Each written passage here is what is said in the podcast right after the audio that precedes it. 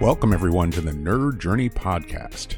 Our goal is to help technical professionals accelerate their career progression, increase their job satisfaction, and bring you the advice we wish had been given earlier in our careers. I'm your host, John White, at VJourneyman on Twitter, joined by my co host, Nick Korte, at Network Nerd underscore. We both work in the tech industry with backgrounds in IT operations and sales engineering. We hope our career discussions will be vendor neutral, relevant across disciplines, and remain timeless. If you're enjoying our content, please drop us a positive review on Apple Podcasts or wherever you subscribe. And if you want to get in touch with us, tweet or DM at Nerd Journey. Ultimately, we're just two nerds on a journey. A journey to career enlightenment. So let's take a trip. We also wanted to mention that our second site, graph.nerd-journey.com, is also live. That's the knowledge graph and linked notes version of our main page's show notes that we developed to make it easier to explore our episodes, guests, and topics. Here we are in episode 223. John, if I recall, you were telling us that you'd like to share some impressions of being a first time manager. I feel like it's a good time. How about you? Yeah, I think uh, it's a great idea. If nothing else, like it'd be like a pretty cool record later on um, for me to be able to go back and, and listen to. Um, but I hope it's helpful for other people who are thinking about going into this line of work. I, I thought I knew what I was getting into, and you know, to a certain degree, um, I did, and to a certain degree, I didn't. So there's uh, there's that. right. So this would be John's audio log of the first several weeks. I like it. Yeah, I should say that as we're recording, I am in the little middle of week nine as a manager at Nutanix. It's been a whirlwind. It's been exciting, a lot of information, and really cool at the same time. So uh, let's get into it. Let's do it. So, first of all, I should note, you know, kind of chronologically, you know, onboarding onboarding as a manager was basically no different from onboarding as a individual contributor. Nutanix had a first day, you know, first week schedule for me. There was training that I went to that was basically the sales engineering training. Um, so I was in the class with a bunch of individual contributor uh, sales engineers, and we learned about the Nutanix technology stack and played with their hosted POC labs, uh, proof of concept labs. Got to play with the actual products and tools and deploy them, mess around with them, break them, fix them. That's the fun part. Getting in there and tinkering with the products. I love it. Absolutely. Absolutely. And it was the first time that I'd ever done it. I I knew you know, conceptually what it was all about, but it was fascinating to see. A little bit shocking, actually. They worked pretty hard to make it easy to use, and I could see that as a first time user. So that was really cool. It was a cool experience. There's also the pilot of a new manager program that started, uh, I would say, in week five. That just happened to be when it was starting. I don't think that they were you know, specifically targeting running once a month or anything like that. It it's a multi-week program. We meet once a week. There's homework between sessions. You know, a lot of coaching about the job of being a manager and how it's different from being a I don't know, a tech lead on a team. Are you doing the homework? That's the first thing I want to know. Yeah, yeah. I'm actually doing the homework. That's good. Make sure you turn that in on time. It's funny we actually had a conversation that mimicked one of the uh, previous conversations that we had about oh my goodness i don't remember exactly what i called it but like a, a user manual operating manual for the self in the kristen carter episodes that's it i believe that was episode 217 but kristen carter was 216 and 217 well they introduced a tool that very closely mirrored that tool this is what I'm good at. This is how I effectively communicate. This is when I run into challenges.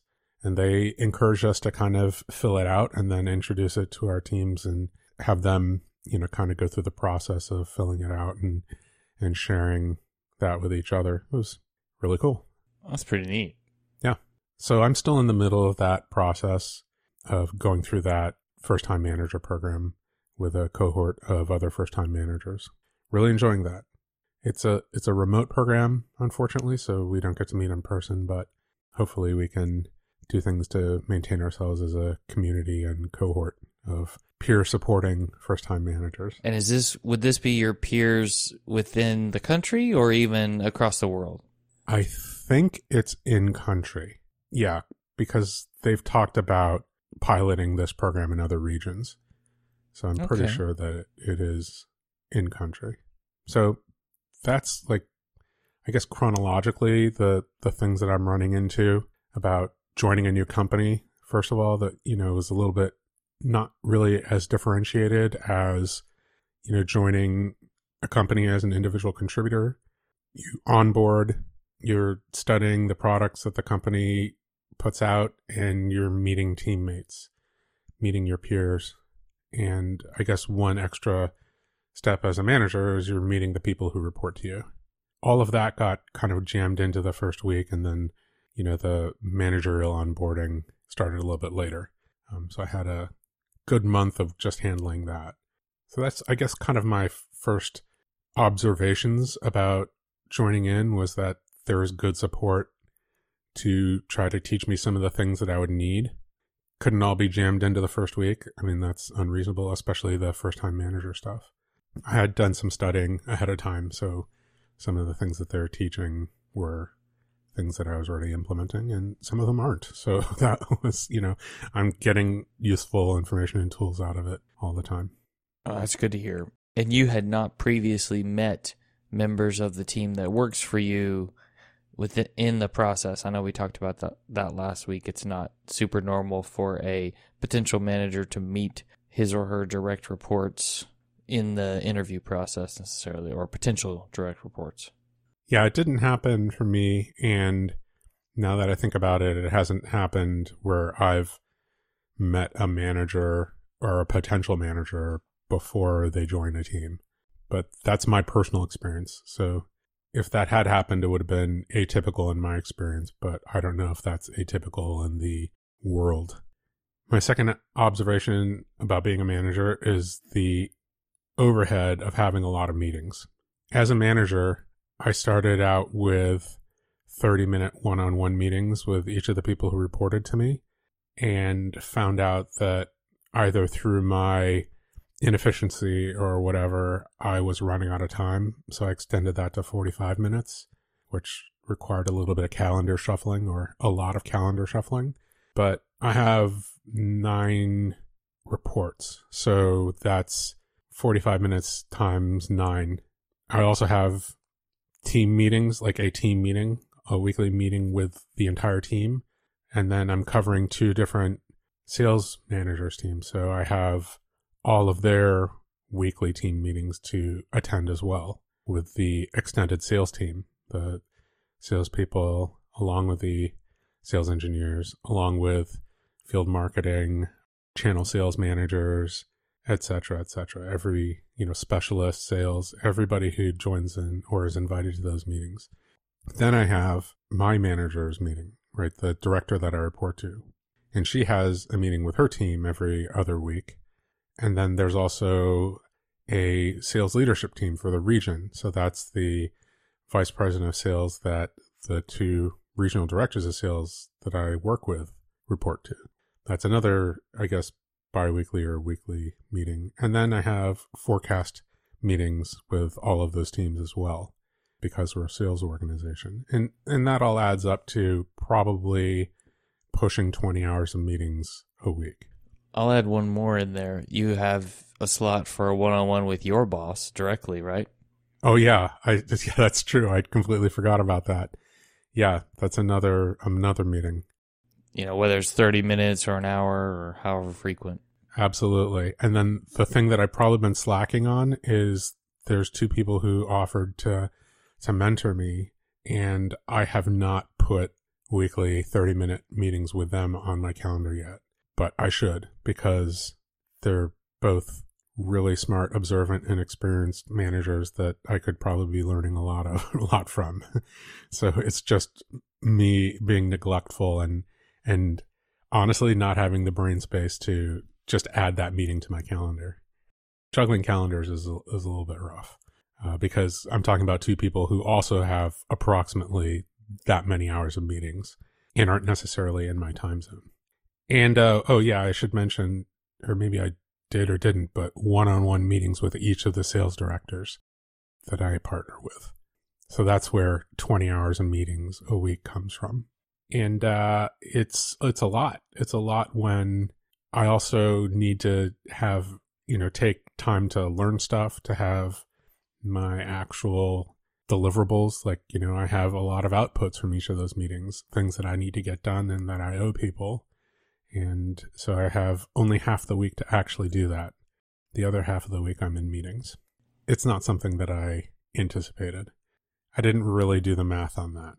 Right. On how much time you'd actually be able to do stuff independently versus participate in other discussions. Yeah, absolutely. And I think part of that might work out better with time. I might become more skilled and efficient with one on one meetings with my reports and learn to get the discussions that we need to have into 30 minutes instead of 45 minutes. But for right now, while I don't have the skill to, to do that, I cannot. Let me actually talk about that because, you know, this is like another observation I think I've had is I had a very quick, sudden ramp up to an emotional investment in the success of the team and the individuals in the team.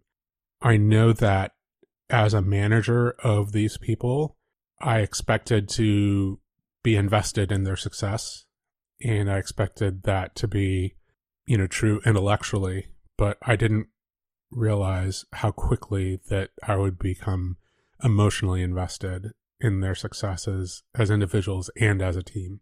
It's not something that I expected to happen or anticipated happening, and it happened very, very quickly. Right, because you take ownership in the in the team and the people indiv- individually.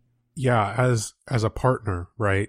I think maybe I need to own the team culture and the team aspect of that, or at least be the guardian of it and the director, because individuals are contributing to that, like the execution of that culture, you know, just as much as I am, if not more so, because there's more of them.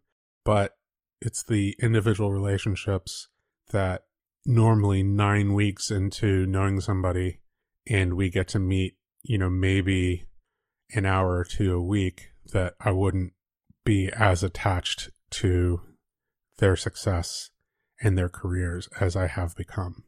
Their success has become just extremely important to me. I don't know, maybe I need to step back from that. I'm not sure. Well, I think that's aligning with a sense of purpose and making an impact, and it brings you meaning. That's what I'm hearing. That is true. It is like a strong sense of purpose. Like it's my primary job function Mm-hmm. is their success as individuals and as a team. And I think that it has surprised me again, like the emotional part of that. Intellectual part, of course, but the emotional part, you know, being emotionally invested in them is surprising. I don't know what else to say other than it was surprising. um, You can say love your team, John. It's okay. You can say it on air. we're you know it, it's i can't say hey we're like the closest of friends at week nine right and i'm not even sure that good friends is like is a smart thing to even aim for but emotionally invested in is something that happened right away just very very quickly There you go. i don't know if i'm embarrassed by that or shocked but I, I guess it just makes me feel vulnerable to say it out loud but you know these are like extremely competent, hardworking people who have a difficult, ambiguous task to do. And it is thrilling and infuriating at times to be in that job. And I just want them to all do really well and and know that I have their backs. You know, it's I I don't know exactly how to tell them that except in those words. And, you know, I have. And then it takes time for me to actually, you know, back that up. Anybody can say words, right? It's it's the actions to to back that up that that matters. So I think that I don't know what else to say about that. It is just something that's happened and it's something that I've observed and it'll be interesting to see how that evolves over time Mm-hmm. and um, how it affects me over time. I think the next thing that I noticed was the reality of being one step removed from the business of helping to sell product. I say that and it sounds like super obvious, but my job as a sales engineer was already one step removed from the actual sales process, right? I wasn't negotiating price. I wasn't, you know, saying like, here's the, the discount that we can get you if you're at this volume. Like, how do I find out your process of signing for purchase orders? Like any of those types of things. It was already with at the technical level. Yeah, well, you're validating is this going to work? Is this the right thing? Exactly. So it was already technical validation of solutions. It was making suggestions. It was building technical relationships.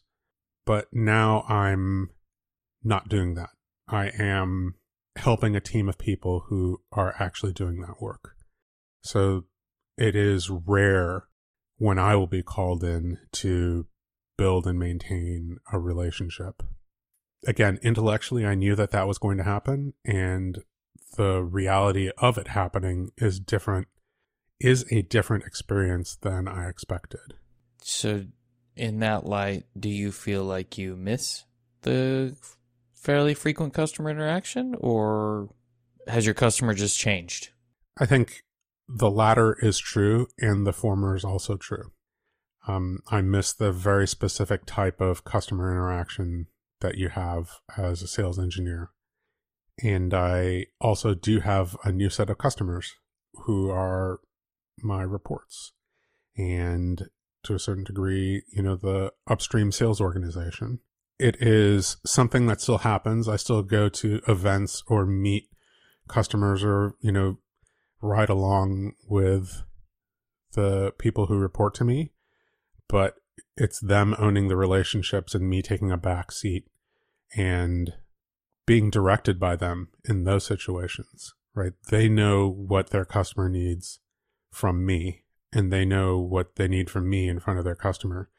I don't have the relationship. I don't have the insight. I don't have the context to be able to say, well, this is the right thing for me to say. This is the wrong thing for me to say. This is the right thing for me to ask. This is the wrong thing. So I have to rely on their insight to really, you know, direct me in those interactions and then kind of run with that. I know, you know, what the right thing to say, you know, from the company standpoint is, you know, what we should be doing, you know, ethically, you know, taking uh, responsibility for the things that we do and not making promises that we can't keep and, and things like that. But, you know, that's different from these people need to hear this message this way. And that kind of firsthand knowledge of how people react. You know, it's rare that I'm in front of a customer where I'm the one who is important in the meeting. That probably shouldn't happen that often. But if I am in the meeting, it's still super important for me to have as much context as possible from the team who owns that relationship. You know, and now my responsibility is not one or two sales territories. It's, you know, it spans all of the sales territories across two two sales regions. You know, so there's no one customer that I'm going to be close with immediately. You know, I might be asked to get close to a specific person at a specific customer if they need a message from a certain level or they need to have a relationship at a certain level. They might ask me to do that, but they might not. You know, it might happen, it might not happen. you know, again, in those situ- situations, I'm one step removed, right? I'm, I'm there uh, to deliver a message or to, to own a relationship, you know, for a period of time and then slowly transition it back to the team that really owns that relationship in the long term. It's, it's like I said, it's an interesting thing to intellectually know that that's going to happen and a different thing to know, to experience it right? Yeah. To to have so many sales territories that I am covering from a high level that I don't necessarily remember the particulars about more than a few of them. And, and not even the territories, it's more like a few customers. This is the Matrix effect. No one can be told what the Matrix is, John. You have to see it for yourself. It's the same thing for trying to get all the information you can from people who've had kids. They can tell you all the stuff, but until you experience it, you don't 100% know. Just like we talked about before, until you do the Yeah. job, you haven't lived it. yeah, it's very true. And that's not a knock on anyone, but you're in the matrix, which is awesome. And I think, like we mentioned uh, last week or the week before, I just remember what Don Jones said was your your success is dependent upon other people, and you don't know if today was a good day or not, and you might not know for a while. Don said it, and now I'm living it, and it's a different experience. It's a different experience. I have some tactical things that I noticed too. Owning a team meeting agenda, for example, having productive and meaningful meetings, meetings that are adding value to people's week instead of, you know, just taking up time for the sake of taking up time, having fruitful team discussions that are bringing important information to the forefront and, you know, having people share their experiences and, and advice and, and things like that. Like being able to run an effective meeting like that is a skill and I'm not sure that I knew that it was. I, I mean, again, intellectually, I could have told you that it was, but the process of owning it every single week is different from, oh, hey, it's time for the team meeting. I'm showing up, and what are we talking about this week? Right. That's another homework assignment. yeah, it is. Another tactical point of view, a tactical observation. We started performance reviews, and you know, I'd written performance reviews for people before, and it is a different thing to have an entire team's performance reviews be your responsibility. It is daunting to to realize that that is the case and you know going into the process i didn't know the criteria by which they're being evaluated right? There should be some kind of objective criteria to say you're doing a good job at your job because you're meeting you know the following things right? And i didn't know what those things were. I could tell you what the job was but how do you evaluate how whether somebody's doing the job well or not?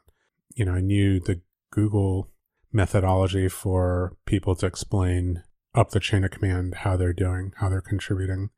But that's one company's vision. And so I had to go and search to understand what Nutanix's vision was and how they're evaluating sales engineers. And that was a journey, you know, of me finding that out. And it didn't happen the first week into performance review season. It happened like I don't know, maybe a week ago, a week and a half ago, you know, somebody's like, man, it would sure would be great if we had, like, if we knew the criteria that we were being evaluated by. And I was like, man, that would be important for me to know too. Hold on. And which one's that. mapped to the next job level? Absolutely.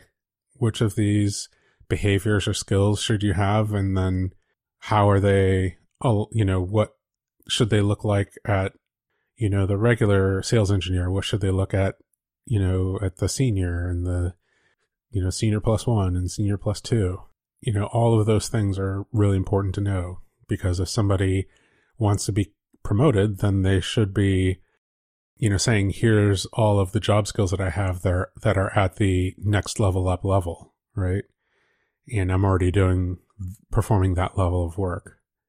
And so making sure that everybody had that information when I am like the person who's been at the company the the least long time was daunting. Like, you know, where do I go look? Like, you know, my search of the intranet didn't turn up anything. Like, where else should I be going? And, and it took some, you know, question asking for me to, to find all those things. And it ended up that it was, I think it was a process that was changing. So I kind of, maybe that was why, but, um, getting trained on it and then incorporating, you know, those evaluation criteria into our kind of one-on-one sessions so that you know we had a at least one meeting every month th- where we're talking about those criteria and saying you know checking in checking in and saying like hey are you trying to move from you know your current level to your current level plus one in this you know job skill area? Like what are you doing? Like what can i do to help you? Like what if you aren't trying to move up what are you trying to do? And again, as we discussed, it's fine to be in a place where you're like, hey, I, with my life the way it is, like all I can handle is kind of treading water and getting trained on new products and new advances in the current products. And, you know, I can't also work on all these skills and I just need to, to tread water for a little while like that. You know, I've been there. You know, I was there last year when my daughter was born. You know, I had all my brain space taken up by that. so you know, but finding out where each person is, making sure that I document that so I know that, you know, consistently like checking in with each person so that what I think is, you know, the position that they're in and what they think they told me or, you know, what they're trying to tell me is like making sure that we're on the same page. And then now that we both understand that, what, what are we both doing about that? So if somebody says, well, my goal is to get promoted to the next level, how do we turn that into an actionable plan? And then can we incorporate that plan into our monthly one-on-one check-in, which is about career pro- progress or just career because it doesn't have to be progress. It can just be about career. Right. Yay for having career conversations with your manager. Episode 45. I don't know if other people formalize that process. You know, I just, I think I just assumed that it was the case and didn't know exactly how things were done before and, you know, just added that in. Maybe that was a small change that I made in the first 30 days, which maybe I should have waited on, but I just didn't think that I had the time to. And it ended up that I didn't because we had to do performance reviews. Another thing that's happened a little bit on a tactical basis is that I had a person uh, resign and move to a different company, which was a really good thing for that person. And I tried to tell them, you know, I was fully supportive of them and their move in their career and asked what I could do to help with that. And uh, that was unexpected, but it is part of the job for me to hire people, right? So then I had to start a cycle of getting approval to hire somebody and then recruit for the position, do interviews, um, you know, initial screening interviews, informational interviews, um, and then the formal interview process. And there ended up being like a little bit of pressure to hire somebody like quickly just because like we were passing a uh, financial quarter boundary and every time you do that like you know you're to get budgets examined right? So it's a little bit easier to remove funding for a position when nobody's hired in that position than it is if there's been an offer extended you know to somebody. So um, i just couldn't it was probably a 30 day gap between when i got my approval to hire somebody and when they were kind of looking for all positions to have an offer out. So I couldn't meet that boundary, but it was a little bit of added pressure that I hadn't anticipated was an issue. So it was kind of uh, a little bit unnerving to know that, you know, that could happen. The, the process of interviewing people when I'm the one responsible for the outcome and the performance of the person is a little bit different from being emotionally separate from their performance if that person is hired. So at Google, I did a lot of interviews with prospective sales engineers, customer engineers that were called at Google. And, you know, I was just kind of evaluating them. Do I think that they could do the job? Is that, you know, are they talking in a way that makes sense to me as, you know, a specific level of sales engineer, a specific seniority? Is that matching what they're saying?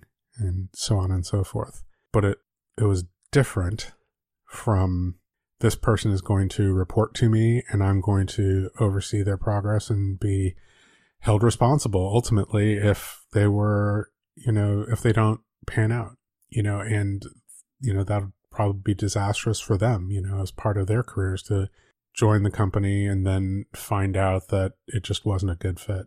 Yeah, a little bit different than being I guess, professionally detached from the interview process, which is probably why Google did it the way they did it. So people were professionally detached from evaluating the people. So, do you get to define the process steps as the manager, or was there something given to you from above, like this is the flow and number of rounds you need to use? I've always wondered how much flexibility there is in that because I've heard different managers want different things in different ways. I think there is a template of the way things are normally done. And then probably the manager has the ability to say, you know, I'm going to bypass, you know, this part or this part just because of time constraints or because the people and the role don't justify that specific step. Or I want to add this step because it's needed for this role. Absolutely. Yeah. Okay. Well, that makes sense. So it's a slow process and I did way more, I think, informational interviews than I thought that I would do. It's uh it's a role, the sales engineer is a role that people don't know about. So they see engineer and they see systems because I think it's the official title is systems engineer and they don't necessarily know what the role does.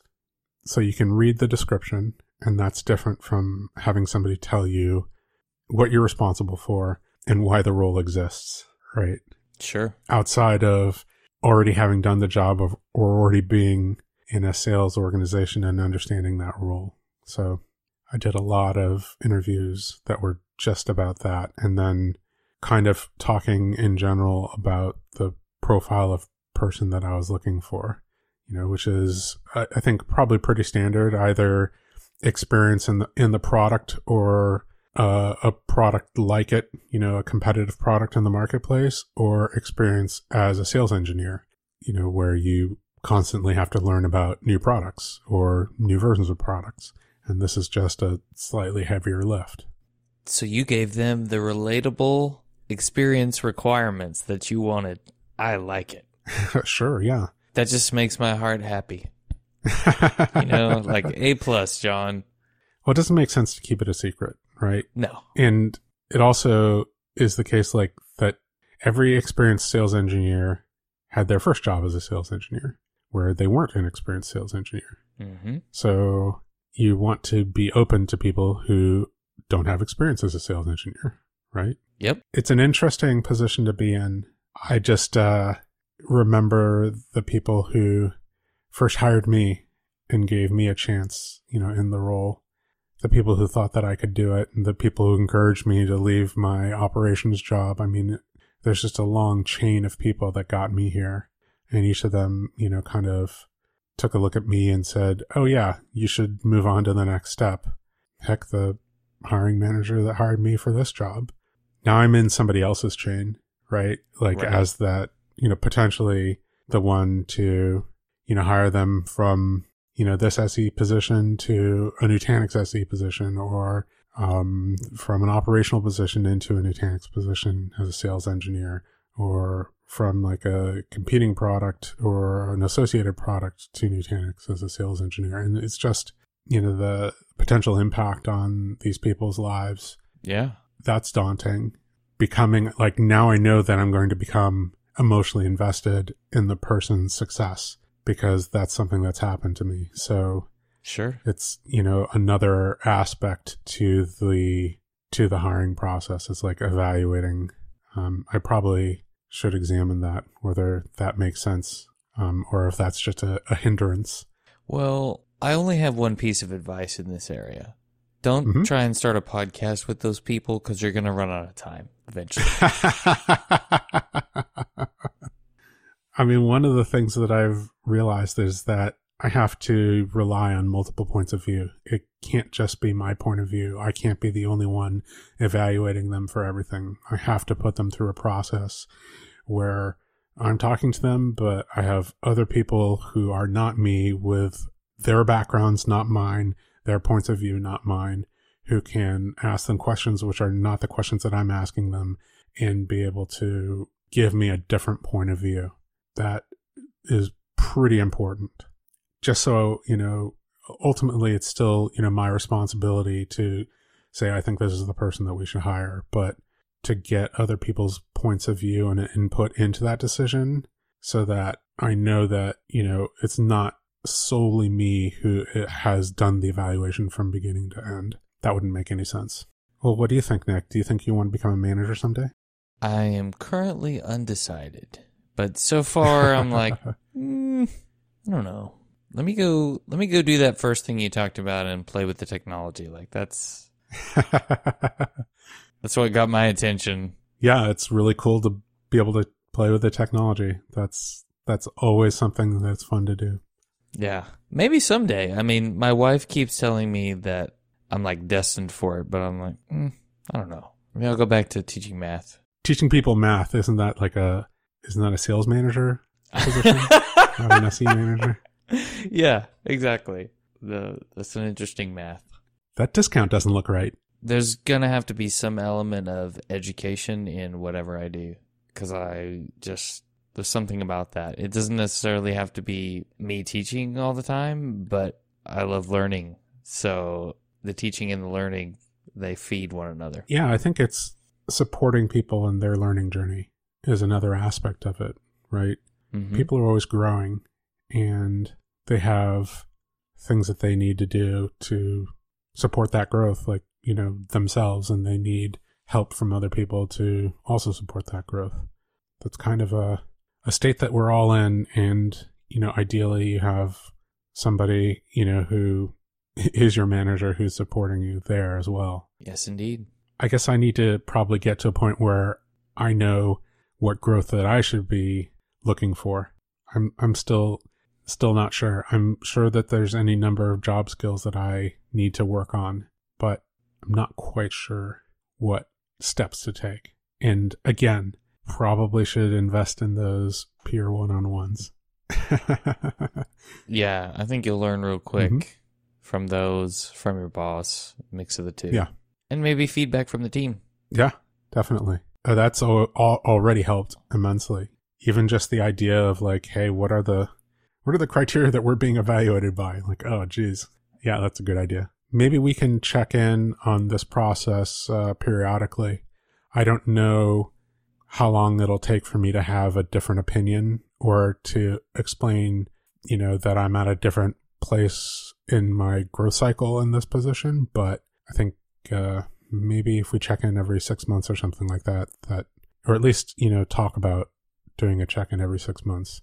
Yeah. And you know what? If you're listening to this and you have some feedback on how often you'd like to hear about John's progress, let's hear it. Tweet out the at Nerd Journey or leave a comment on the website in the episode. Yeah. And if you want to, uh, if you want to mentor me, I'm, I'm open to that too.